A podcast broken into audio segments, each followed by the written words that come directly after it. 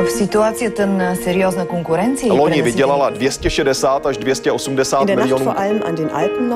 erinevalt kahest varasemast õhtust on tänane möödunud tunduvalt rahulikumalt. Европа одна, европейцев миллионы. A Jobbik azonban bejelentette, hogy egyetlen rendezvényen Idag så sem. besökte vdn Michael O'Leary Un tânăr medic român plecat de an bun din țară Разные взгляды на жизнь в программе «Европа лично».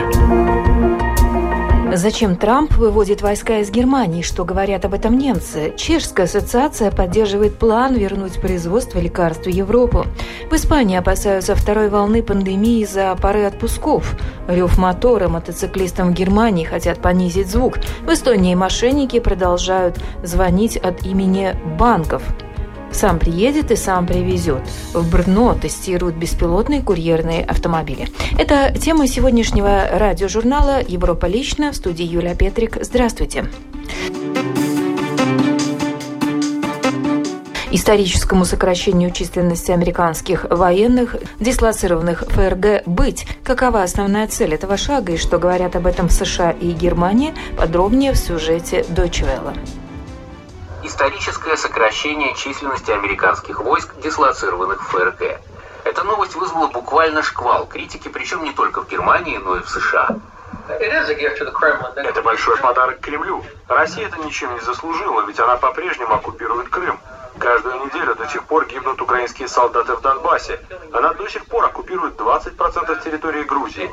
Она по-прежнему поддерживает режим Асада в Сирии, из-за чего миллионы людей вынуждены бежать в Турцию и Европу. А теперь еще и поддерживает Хафтара в Ливии, что имеет негативные последствия для Европы. Кремль продолжает свою агрессию. Это подарок для него. По словам отставного генерала, военный контингент США в Германии нужен не только для того, чтобы защищать ФРГ, а и для того, чтобы служить плацдармом, который используется для проведения военных операций в Европе, Африке и на Ближнем Востоке. Накануне вывод войск, инициированный президентом Дональдом Трампом, вызвал в США возмущение как среди конгрессменов-демократов, так и среди республиканцев. А потому, объявляя об этом решении, министр обороны США Марк Эспер попытался хоть немного смягчить эффект, который произведет его заявление. Важно отметить, что за 71-летнюю историю НАТО численность, состав и расположение сил США в Европе неоднократно менялись. По словам Эспера, место дислокации сменят почти 12 тысяч военных, а не 9,5 тысяч, как сообщалось ранее. 5600 солдат и офицеров будут переброшены в другие страны, члены НАТО. Еще 6400 возвратятся в США. При этом многие по ротации будут задействованы в других государствах Европы. Ими могут стать Италия и Бельгия, а часть контингента, вероятно, отправится в Польшу и страны Балтии. Ну а какова же основная цель этого шага? По словам Дональда Трампа, вывод американских солдат должен стать своего рода посланием официальному Берлину. Мы защищаем Германию, но мы сокращаем наши силы, потому что Германия не оплачивает свои счета. Это очень просто. Они не выполняют своих обязательств. В Германии этот шаг Вашингтона подвергли жесткой критике. С военной точки зрения это бьет рикошетом по самим США, и во-вторых, это решение имеет отношение не к оборонной, а скорее к экономической сфере. Ведь Дональд Трамп борется на этом поле с Евросоюзом и прежде всего против немцев. Из-за сокращения численности войск США федеральные земли и общины потеряют определенную долю доходов, отмечает Юрген Третин. К тому же, напоминают многие немецкие политики, Берлин уже в скором времени намеревался рассмотреть возможность увеличения оборонных расходов. Кроме того, отмечается, что вывод войск не будет способствовать укреплению безопасности в Европе и в отказе от уже готовой и испытанной временем инфраструктуры, которую использовали американские военные в Германии, нет никакого смысла, в том числе и с финансовой точки зрения. Ассоциация фармацевтических компаний Чешской Республики поддерживает заинтересованность Евросоюза в избавлении от чрезмерной зависимости от лекарств и медицинских материалов из так называемых третьих стран. Многие страны Евросоюза оказались, в частности, в прямой и косвенной зависимости от поставок из Китая и могут столкнуться с угрозой выпавших поставок. Подробнее в материале «Радио Прага Интернешнл». В настоящее время Брюссель готовит стратегический план, посредством которого предполагается решить данные проблемы также в связи с неблагополучной ситуацией вследствие коронавируса.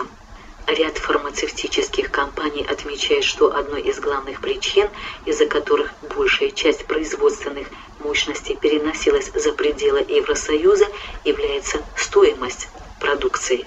Новая стратегия должна быть нацелена на основные причины проблем с доступностью лекарственных препаратов и таких нынешних приоритетов, как стремление приобрести лекарства по самым низким ценам, указал исполнительный директор Ассоциации фармацевтических компаний Чехии Мартин Матл. Правительство Чехии в апреле приняло решение о включении производителей лекарств в режим предприятий так называемой критической инфраструктуры. В нее, согласно законодательству, входят предприятия, нарушения деятельности которых может иметь серьезные последствия для безопасности всего государства и обеспечения основных потребностей в области охраны здоровья населения. К субъектам критической информационной инфраструктуры относятся, к примеру, также энергопредприятия, нефтегазовые компании и тому подобные фирмы. Министр здравоохранения Чехии Адам Войтик сообщил, что включение производителей лекарств в список субъектов критической инфраструктуры является адекватной мерой с учетом стратегического значения планирования запасов этого ассортимента. В будущем, по мнению министра, необходимо удержать фармацевтические фирмы на своей территории, чтобы не быть зависимым от импорта.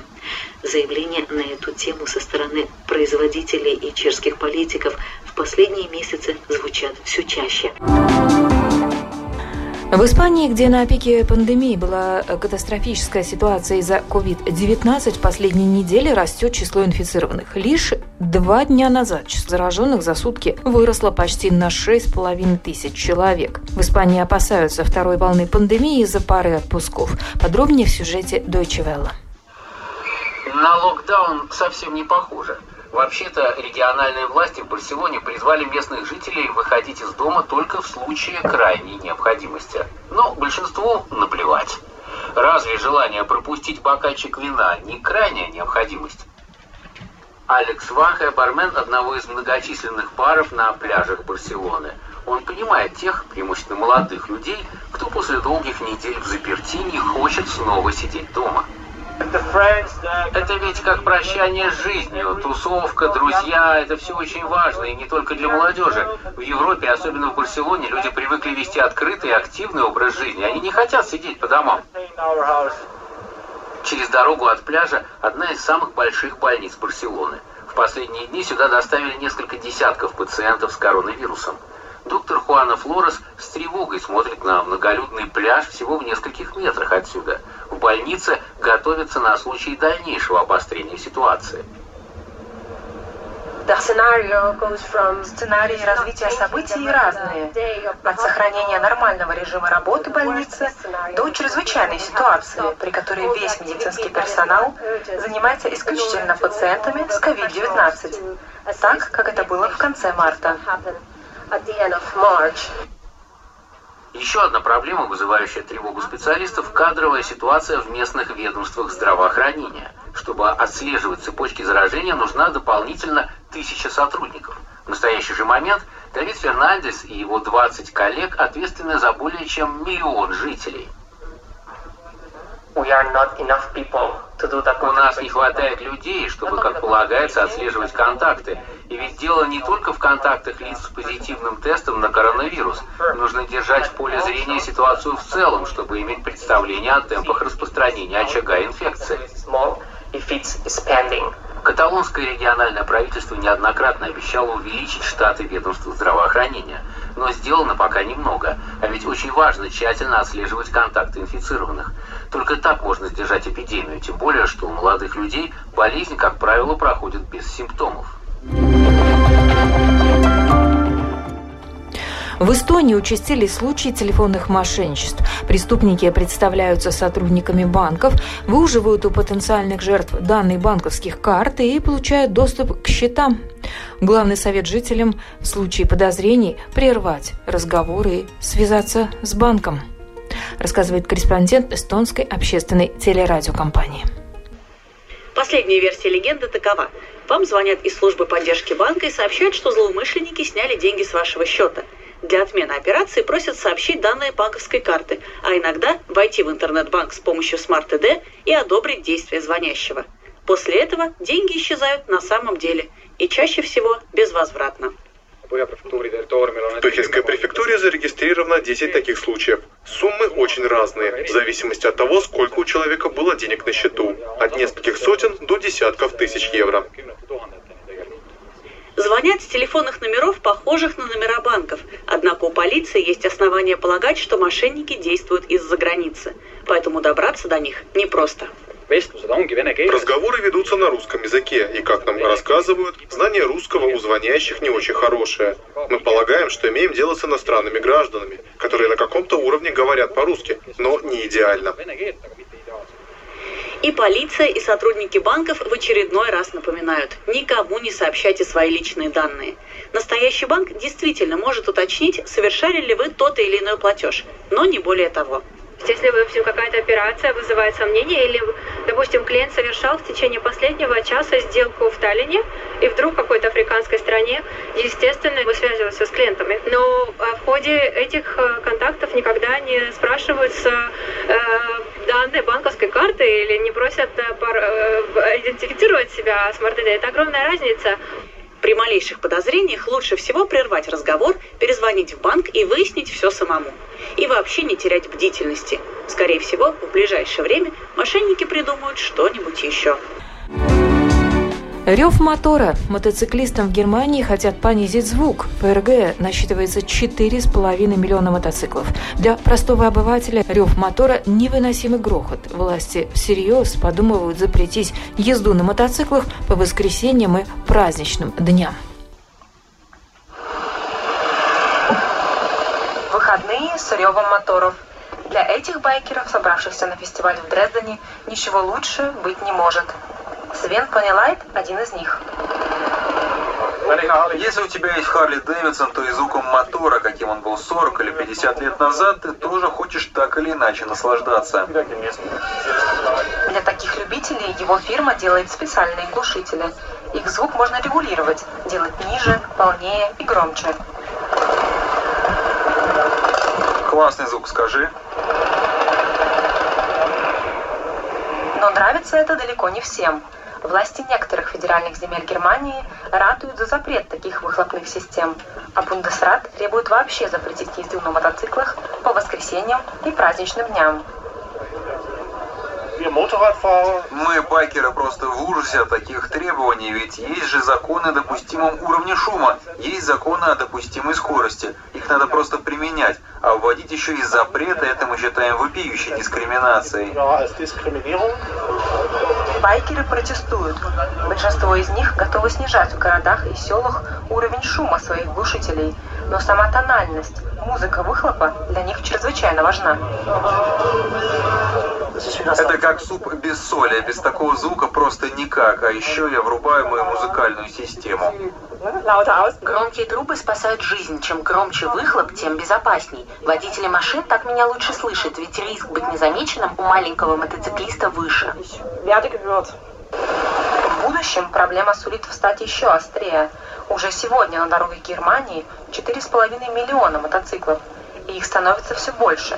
А страдают от этого в первую очередь жители деревень в живописных местах, как, например, здесь, в Мюглетстале. Барби Лемон уже много лет воюет с байкерами. Грохот стоит такой, что спокойная жизнь стала вообще невозможной. У нас у всех хорошие участки, но рыночные цены на них падают. С этим надо что-то делать, надо бороться. Нельзя пускать все это на самотек. В выходные перед порогом ее дома проезжают по 700 мотоциклов в день, и не все приглашают выхлоп, проносясь мимо. Я просто хочу, чтобы их стало меньше, чтобы стало тише. И на эту тему надо говорить, думать, что делать. Может быть, стоит сказать, что вот в такие-то праздничные дни на очереди местные жители, как на Пасху, когда из-за коронавируса и локдауна дороги были перекрыты. Или каждый второй уикенд оставлять для отдыха местным жителям. А в другие дни пусть себе байкеры снова ездят. Компромиссы, похоже, возможны. Однако пока же требование ввести запреты только повысило накал дискуссии. Вы ждете посылку, вскоре приезжает автомобиль с вашим заказом. Казалось бы, ничего необычного, однако Одна особенность во всем этом все-таки есть. Автомобиль службы доставки приедет, однако за рулем никого не будет. Новые беспилотные автомобили создала и тестирует на улицах чешского города Брно чешский стартап Bring Auto. Подробнее рассказывает журналист Радио Прага Интернешнл Ирина Ручкина. Автопилотное транспортное средство разрабатывается компанией Bring Auto совместно с сестринским стартапом RoboAuto. Чешское законодательство пока не позволяет автомобилям на автопилоте выезжать на обычные дороги. Поэтому на месте для водителя сидит человек, который в любой момент может взять управление в свои руки. В случае успешного прохождения тестирования и получения лицензии, эти маленькие автомобили службы доставки начнут ездить без водителя по всему городу. Подробнее о том, как проходит тестирование, рассказал основатель Bring Auto Jan Najvarek. Abychom si vlastně vyzkoušeli, jak to budou přijímat zákazníci, tak jsme udělali jako fázi. Нам было важно проверить еще и то, как клиенты будут реагировать на беспилотный автомобиль и полностью автоматизированную выдачу посылок. На всякий случай в машине находится человек, который поможет им в случае необходимости. Однако наш автомобиль – это фактически ну, просто коробка на колесах, полная других коробок. При оформлении покупки, вне зависимости от того, будет ли это обед из любимого ресторана или набор кеглей для боулинга, клиенту будет отправлено смс-сообщение с пин-кодом для получения посылки. Когда прибудет беспилотный автомобиль, заказчик должен будет ввести свой код на правой передней дверце, после чего раздастся щелчок и откроется отделение с грузом. В багажнике беспилотного электромобиля размещено 22 отсека разных размеров для всевозможных товаров. Сейчас беспилотник чаще всего доставляет обеды, однако в крупные отсеки поместятся и более объемные посылки. Представители Bring Auto сообщили, что ведут переговоры с интернет-магазином, специализирующимся на товарах для тенниса, спортивной одежде, ракетках, теннисных мячах, о доставке их товара на беспилотном электромобиле. Главная идея стартапа – выиграть за счет экономии времени. Подробнее ситуацию описывает Ян Найварек. Dneska mnohdy ten kurýr 80% času neřídí. Согласно нашим исследованиям, курьер до 80% своего времени тратит не на поездку, а на то, чтобы связаться с клиентом и отловить его для передачи посылок. Благодаря тому, что мы, грубо говоря, заставим клиента самого выйти к курьерскому автомобилю, мы оптимизируем процесс и сократим потери времени. Теоретически мы сможем быть в три раза быстрее классической службы доставки. Тестовые поездки показывают, что расчеты молодого стартапа верны. В среднем их автомобиль ждал клиента всего три минуты. Кроме доставки грузов, беспилотный Auto может быть автолавкой или исполнять обязанность патрульной машины. В связи со вспыхнувшей в Европе эпидемией коронавируса, разработчики Auto задумались над новыми возможностями использования беспилотного автомобиля. Он мог бы дезинфицировать тротуары или складские помещения. Его грузоподъемность составляет полтонны, и эта, казалось бы, небольшая машинка способна работать очень долго. И на этом программа «Европа. Личность» сегодня подошла к своему завершению. В передаче были использованы материалы медиахолдинга Deutsche Welle, эстонской общественной телерадиокомпании и радио Прага Интернешнл. В студии была Юлия Петрик. Встретимся на будущей неделе с новыми событиями.